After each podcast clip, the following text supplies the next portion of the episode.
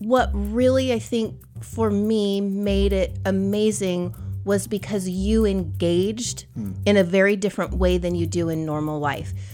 You stood up on a on a bench, on a seat in the big huge theater and pounded your chest and did a Tarzan yell as loud as you could in front of hundreds of people that you didn't know. Yep. And you did that for me Yep. because you knew it would be fun for me and you love me. Welcome to the Secure Marriage Podcast, where we believe it's possible to fight less, feel understood, and enjoy a deeper connection with your spouse.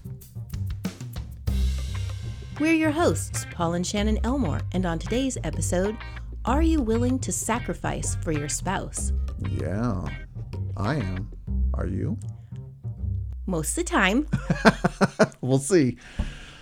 Earlier today, you and I just went for a walk right before we sat down to do some podcast recording here. we did because the sun is out and your wifey needed some sun. for the 20 minutes the sun was out, we tried to grab it. And we were walking around, and I asked a question. I asked the question Is there anything that you've had to give up because you're married to me specifically?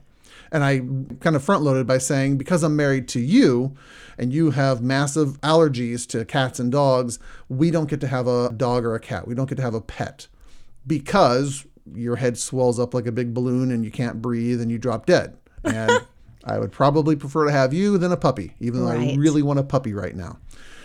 I have to give up. I have to sacrifice that thing because I have chosen to be married to you. And I said, Is there anything that you've had to give up because you're married to me specifically?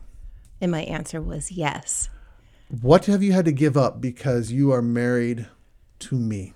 So I have actually had to give up a lot of social life. Yes. I know that sounds kind of weird because I can go out and hang out with friends. Mm-hmm. But How do I handle social things? you like to hide in the corner and observe everything and you don't actually enjoy well particularly early in our marriage you didn't enjoy being around people it was uncomfortable Yep. and so we didn't do a lot of stuff with people or groups or things like that which for a stay-at-home mom mm-hmm. that was pretty difficult so i spent a good majority of our marriage isolated. Not because you wouldn't let me go do things, because I could have chosen to go to different group activities or things like that. But it's not as much fun to go without your spouse because I want to have shared experience. Yeah. I want to be able to come home and talk about the fun that we had or talk about what we experienced together. Yeah. And you can't do that if only one of you goes. And for me, that's just not fun. No. I love doing stuff with you, but I want us to do stuff together with other people. Yeah. And because of my massive off the chart introvertedness, I am not a people person. I do like to find the nice cozy corner and have just some sort of, you know, beverage in my hand. And if I can avoid interacting with people, I will do that at all costs. Right. Originally that's because of my own insecurity, my my own stuff that I hadn't worked through yet. Right. Now that I've worked through it and I understand it, I still like to do it because it's still comfortable Right. But it's not always best. It's not always the wisest or the kindest way to relate because I'm not alone in life anymore. I'm Right. married to you and you like to do things. And I need to learn how to develop my social skills and my small talk interactions and my engagement with people so that I am not costing you an experience or Right. or something that is actually life-giving to Or you. Or something that fills my cup. I was Yeah. thinking because you know when I've been able to go out with Yep. girlfriends or have a good business meeting where it just Yep. goes really well, that I am just energized, Energized. Yeah, big time. afterwards. Big time. And so to not be able to have that energizing piece because for you, you can go sit in a corner and your cup can be totally filled. Yep. And but that's not the case for me. Right. I was also telling you that one of the reasons why our 25th anniversary cruise was so amazing. I mean, it was off the charts. Uh, how do you say that? Top of the off the top of the charts? I don't know. Anyway, it was Keep trying. it, keep trying. It was the best experience that we have had, I think, in all of our marriage. I mean, we've had a lot of really good ones, but I can't think of anything that tops that. Right. And Why? Well, for a few reasons, but one very large reason. So we did a buildup. We did a 52 week, Week. countdown. Yep. So we constantly had it in our mind. So we were anticipating it and anticipating it and thinking about it and being excited about it. Yep. And so that built it up, which is really important to do. Yep. Anticipation is really important. What really, I think, for me made it amazing was because you engaged in a very different way than you do in normal life. One of my friends told me that when you go on a cruise, to volunteer for everything. Which is like death warmed over hearing those words coming out Yes. of your friend's mouth. Yes, for you. Yes. And well, because I love to win things. So volunteering, and that might mean I might win something awesome. And you're like, oh, but you said, I will do whatever you want because I want this to be fun for you, mm-hmm. or something along mm-hmm. those lines. And you volunteered for stuff. You stood up on a on a bench, on a seat in the big huge theater and pounded your chest and did a Tarzan yell as loud as you could in front of hundreds of people that you didn't know. Yep. And you did that for me Yep. because you knew it would be fun for me and you love me. yeah. And the table that we were at for dinners, same people every night for the whole week. The first night we got there, nobody was talking. It was such a quiet table. Everybody was so shy.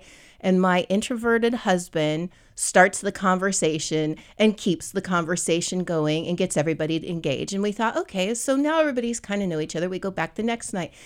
And it was the same thing. Everybody was quiet, and my sweet, loving husband engaged everybody and got mm-hmm. everybody to Participate. participate. Yes. And by the end of the week, we were all kind of talking and, and we really connected with another couple mm-hmm. there.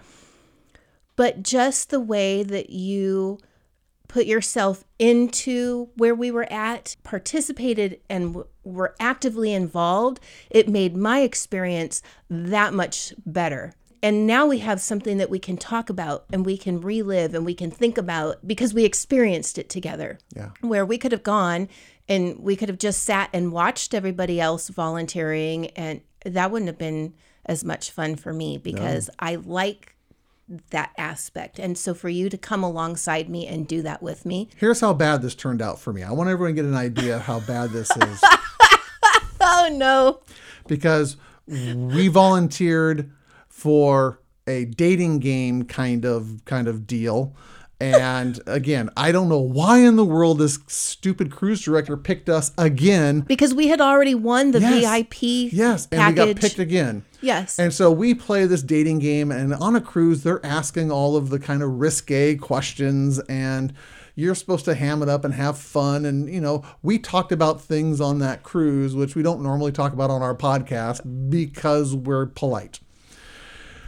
And I'm thinking, great, all right, that's just one little game. No, they record it and then they put it on loop and it plays the entire week that you're on the boat and anyone can tune into the, the cruise ship channel on their TV and watch the games being played. and we had no idea. We had no idea. And so when we walked through the dining room on our way to our table, there were people who were pointing at us. They're going, hey, nice answer about answer number three or what.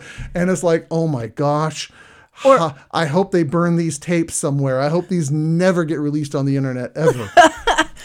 or, hey, there's the guys that were on TV. We saw you this morning when we woke up. It's like, what? Oh my Okay. gosh. So again, I don't seek the limelight in any way, and yet it was fun. I want you to know I don't do this begrudgingly. I actually had a lot of fun. Number one, because it's just fun to kind of escape your personality Sure. and do things that are completely different. That's why a vacation is to vacate kind of your norm. Right.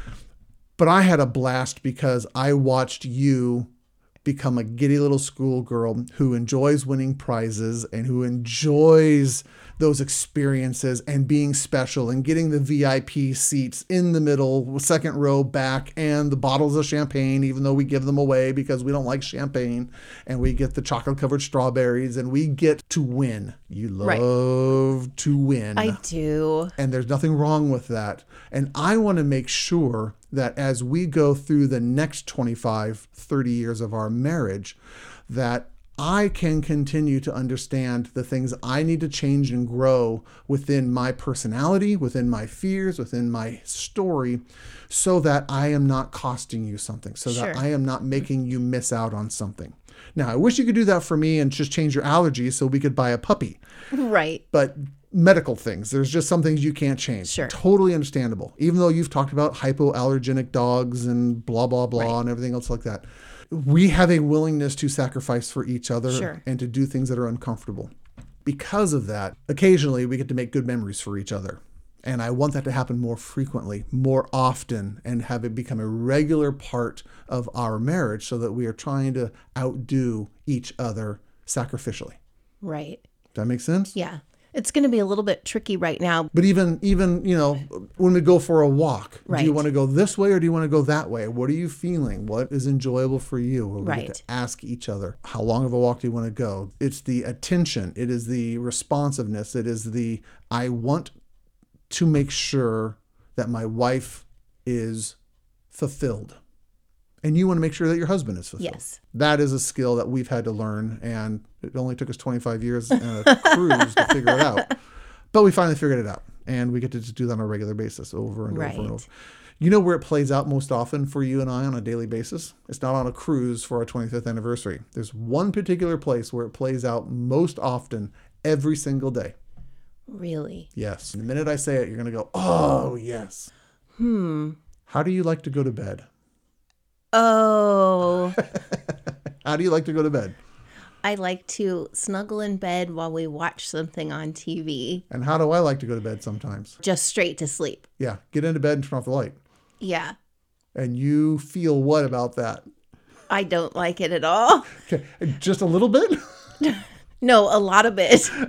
And when I say, honey, can we just get into bed and go to sleep? You do what? Oh.